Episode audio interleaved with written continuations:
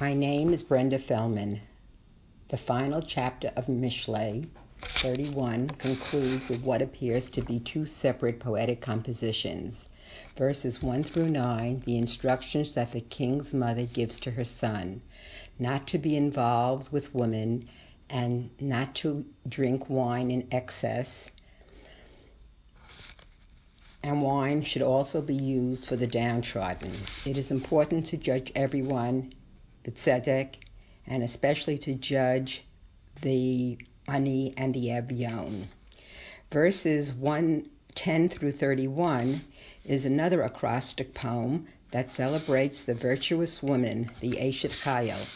At first glance, there does not appear to be a connection between the two parts.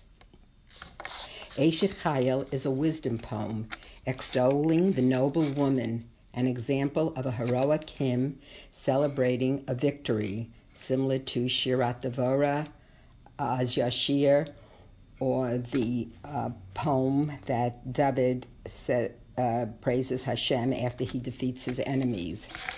Furthermore, the poem reminds us the role women play in the book, which is addressed to young men.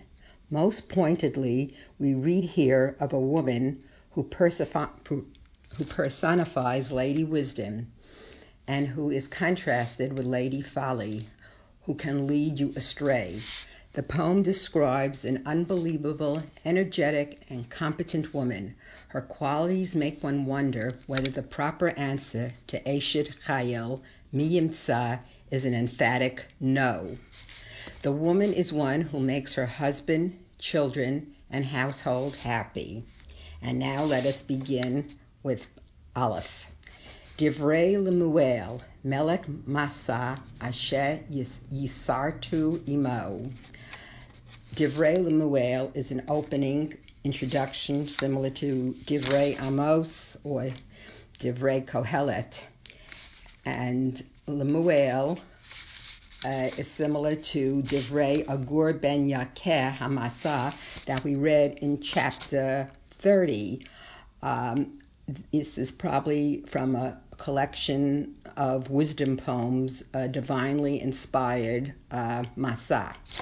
The verse presents us with a number of problems. First, it is not clear who King Lemuel is.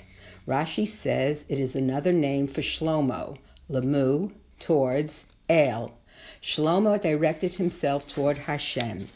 Since Mishlei is part of the wider genre of wisdom literature, perhaps it was composed later than Shlomo's time. But in order to gain acceptance, the name Shlomo was used. Ibn Ezra takes a more critical approach in explaining that the mother refers to Bathsheba, who wanted her son to study wisdom and distance himself from wine and women.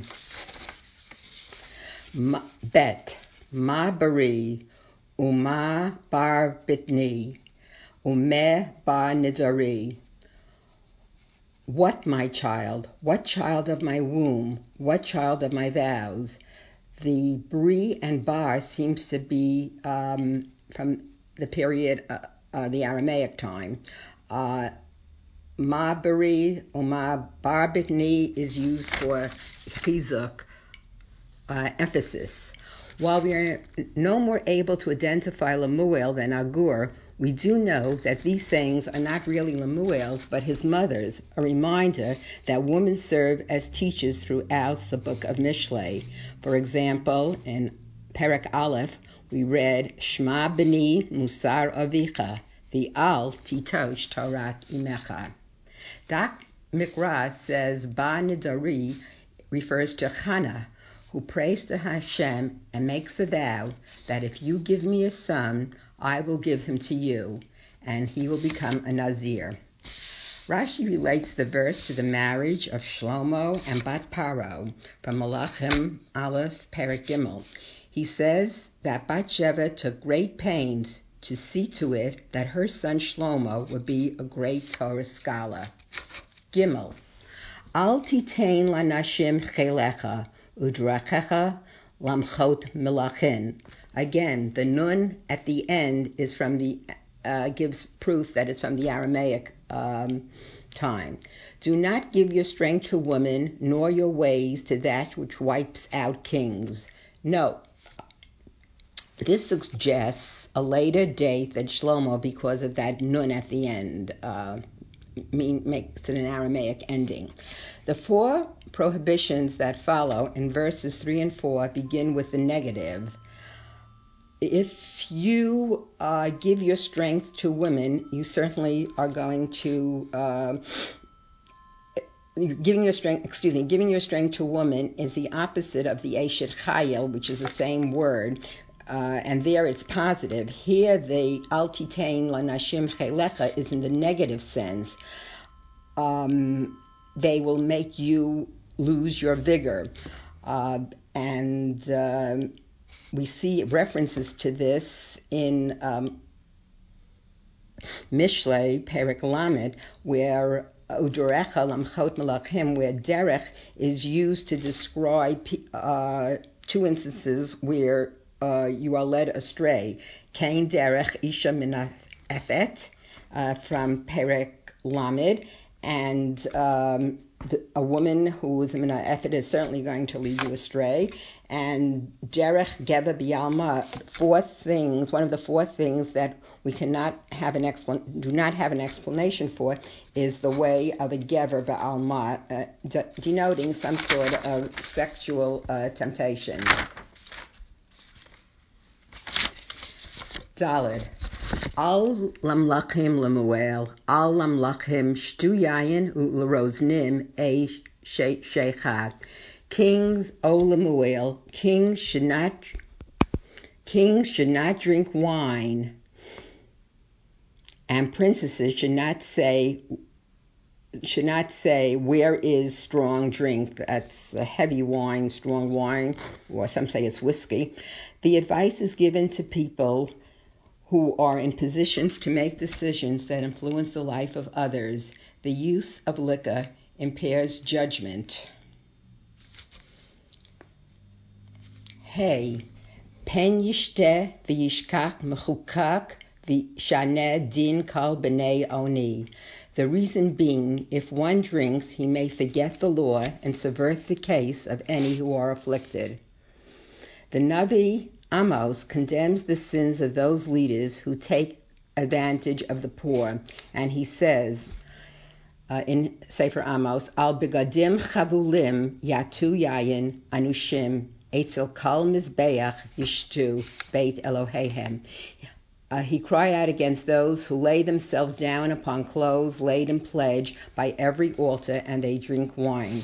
We see that power itself is a sufficient intoxicant to obliterate the moral sense of those in power. Vav. Tenu shechala oved v'yayin l'mare nefesh. Give strong drink to those about to perish and wine to those who have become embittered. Rashi suggests that wine is called for for those about to perish at the hands of the wicked and for those for whom uh, wine dulls the pain of their poverty. Justice is better than wine or whiskey. Zayin. Yishteh v'yishkach risho v'amalo lo yizkeh od.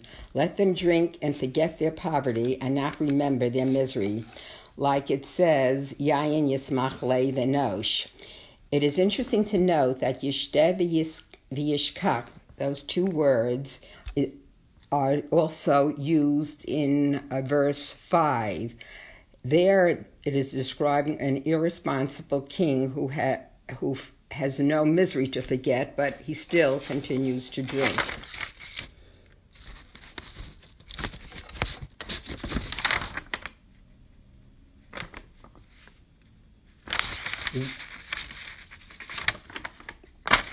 Chet. Petach picha elaim el din kol b'nei chalof. Open your mouth for those who can't speak, for the case of everyone who is destined for destruction. Uh, Ibn Ezra calls Ben Chalof uh, explains Ben Chalof as destined for destruction, whereas Rashi takes the Ben Chalof to mean the orphan, and Ralbag says it refers to litigants unable to present their case properly. Petach, note the use of the word petach in this sentence uh, and also in verse 9, the next verse. Proverbs is at its best here. Speech at the right time is a sign of wisdom, wise speech that advocates for the rights of the poor. This applies to everyone, as we have seen throughout Mishlei, and especially the job of the kings. Tet. Petach picha shvat tzedek bedin ani ve'evyon. Open your mouth, judge righteously, present the case of the poor and the needy. Petach picha, speak up, open your mouth, not for drink, but speak up is repeated and defined. Good speech enables one to judge.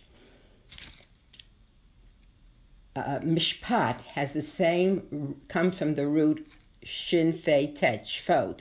Rather than to deprive them of their rights, those who speak rightly will defend them, much better than giving them drink to cover uh, uh, to cover up the misery of their condition. Those who speak rightly work to remove the source. And uh, as uh, one of the things that Shlomo prayed for from Hashem was a lev shomeach lishpot et amcha ulhavin bein tov lara. And this we saw in Malachim Aleph. Uh, we're going to stop here, and we will continue with the Eshet Chayil tomorrow.